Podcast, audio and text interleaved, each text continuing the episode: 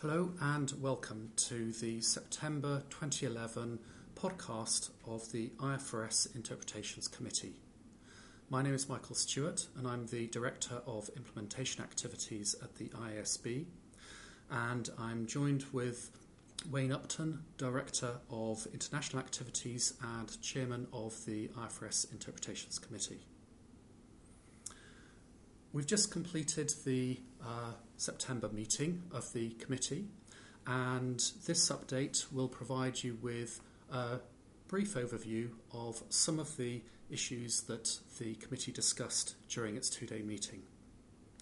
This is a podcast of the staff of the IASB and so does not represent official views or interpretations of the committee or the IASB all official decisions of the IASB and the Interpretations Committee are uh, final after full due process, and the official record of the Interpretations Committee meeting is published in IFRIC Update, available on the IASB website.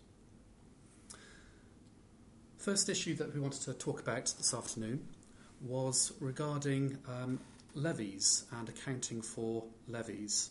Now, this is an issue uh, that the committee has uh, considered uh, on a couple of occasions now and uh, came to us as a question about whether IFRIC 6 relating to uh, waste electrical electronic equipment interpretation could be applied to other government imposed levies.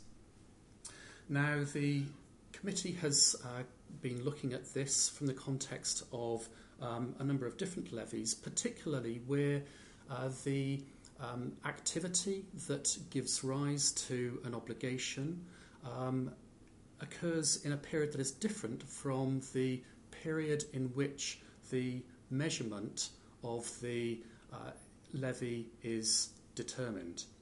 And the question that the committee has been considering is when does the obligation arise? When should an entity record a liability? Well, the committee continued its discussions at this meeting and has um, decided that it will continue to, to work with this issue, uh, but has directed the staff to look in more detail at um, some of the, the, the basis of the recognition of a liability and to bring back the issue to a future meeting um, with further analysis of the requirements in IAS 37 about when to uh, record that obligation. Michael, I think one of the things that distinguished this issue in my mind, uh, it is a classic question of what the obligating event is, and in particular, are there one or two events that have to occur before the obligation attaches. I do think one of the insights that the committee provided is that there is, in the minds of some committee members, a fundamental difference between a license fee or a toll in which there is an exchange for some kind of right or service and many of these levies, which are more in the line of being a pure tax, uh, whether they're an excise tax or some other form, and I think the committee did want us to distinguish those. And the license fees are perhaps the easier question to answer. And they wanted us, to, I think, to concentrate on the more difficult question, which is these that do not involve an exchange for some right or something like that that we would normally see in a license situation. Yes, indeed. And so there isn't an obvious asset that necessarily comes along with these. And so one of the questions that will then follow on after the identification of when to recognise the liability is what do we do with the debit? And, and certainly one of the concerns is that it appears that in some of these, the entire liability attaches on a single day, frequently January the 1st. And the obvious concern is that that is the tax for a year. And so, is there some basis to recognize that expense over the year rather than to say, no, you have to recognize the entire amount on January 1st? Which seems a, a troublesome kind of a result, but we need to think about what the justification of an alternative would be. The next item to mention is one relating to IAS 12 on income taxes. And this question uh, came to the committee and was discussed by them for the first time at, at this meeting. It relates to an amendment that was made to IAS 12 in December of last year and uh, concerns when um, an investment property is um, get, uh, carried at, at fair value and when or in what circumstances the presumption that is described in IAS 12 for the basis on which to record the deferred tax, when that can be rebutted. Now, the standard has um, an example of uh, a circumstance or identifies a particular circumstance when that presumption can be rebutted. The question was is that just an example or um, is that uh, the only circumstance in which the uh, presumption can be rebutted. Now, the committee's view, I think, on this was uh, it, the, that the board has not ruled out the possibility of other circumstances where a presumption could be rebutted, but that uh, perhaps that was the only example that they could contemplate or they did contemplate at the time of, of making that amendment. However, the other observation that I think the committee made was that even when you make the, the, the, the, the you are able to rebut the presumption, um, it's a question of um, you either account for the deferred tax as if the entire carrying amount is to be recovered through sale, or that it's to be recovered through use, and that the dual purpose um, basis of a sort of a blended approach isn't appropriate uh, for this kind of uh, investment property. And I think that view was supported, Michael, by the comments that we received from the board members who regularly participate. Now they are expressing their individual views, but this, in their minds, and, and I, my recollection would be consistent with that, is a pragmatic expedient. Uh, unfortunately, currency units don't come with labels attached saying this one belongs to use and this one belongs to sale. And so it's a little bit hard to have a non arbitrary split. And so I think the board members wanted to provide a pragmatic approach rather than imposing the burden on people of having to make some frequently fairly arbitrary discussions. And that is uh, one of the tentative agenda decisions that the committee reached during its uh, discussions at this meeting. And as with all tentative agenda decisions that the committee reaches, is open for public comment, and the uh, committee will accept uh, comments on that tentative agenda decision until the 17th of October. So if anyone um, has alternative views from those reached by the committee, then they should write to the committee explaining those views so that it can reconsider that issue at the November committee meeting. The next item to mention is an item that, or a question that we received relating to IFRS 10 on consolidation.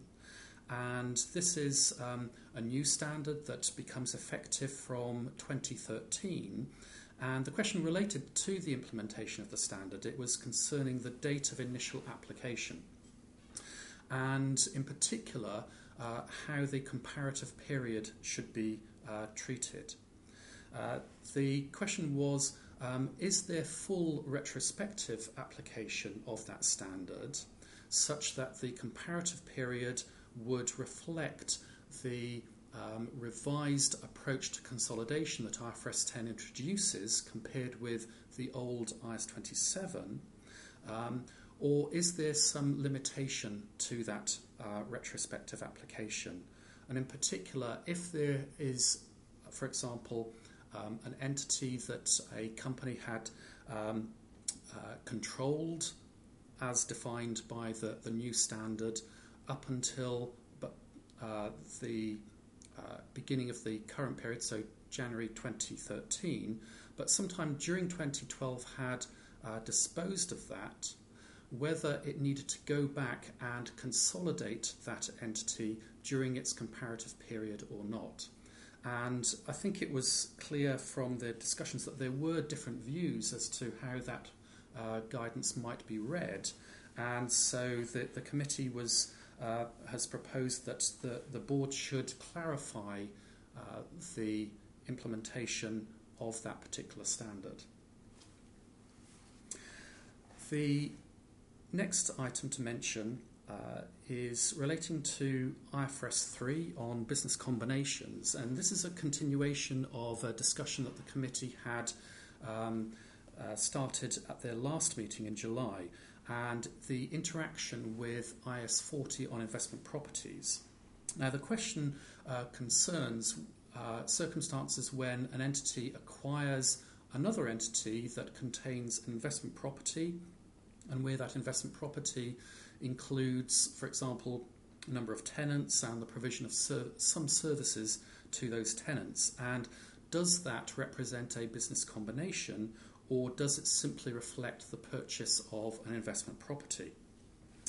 Um, now, a, an important consequence of this is whether the business combinations accounting guidance should be applied, uh, which would have consequences for things like recording of deferred tax and the accounting for transaction costs associated with the acquisition.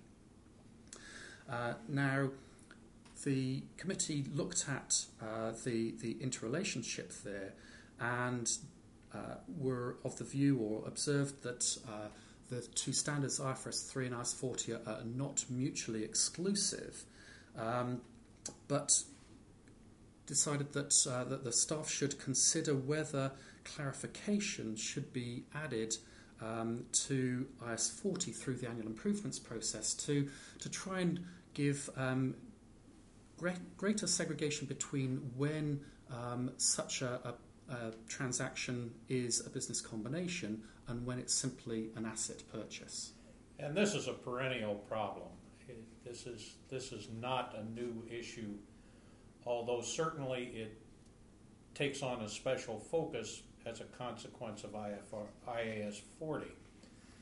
Uh, one small expansion I think we need to make, Michael, is that these need not be the acquisition of an entity.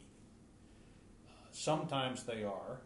Uh, sometimes you buy an entity with a, whose assets are wholly composed of investment property or properties. But you can also acquire just the property with an existing tenant base.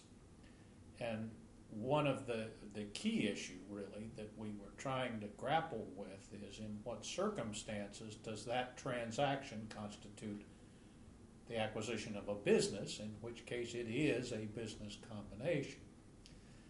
Uh, given the choice between always and never, I think it's fair to say that the committee tended toward sometimes.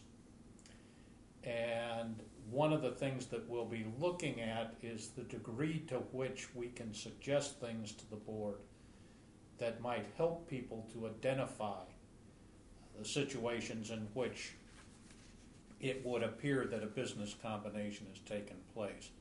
But the clear point, I think, to take away from this is that the fact that one acquires something that falls within the ambit of IAS 40 does not mean that you can ignore IFRS 3 on business combinations. You have to think about the implications for both standards. Yes. Yeah.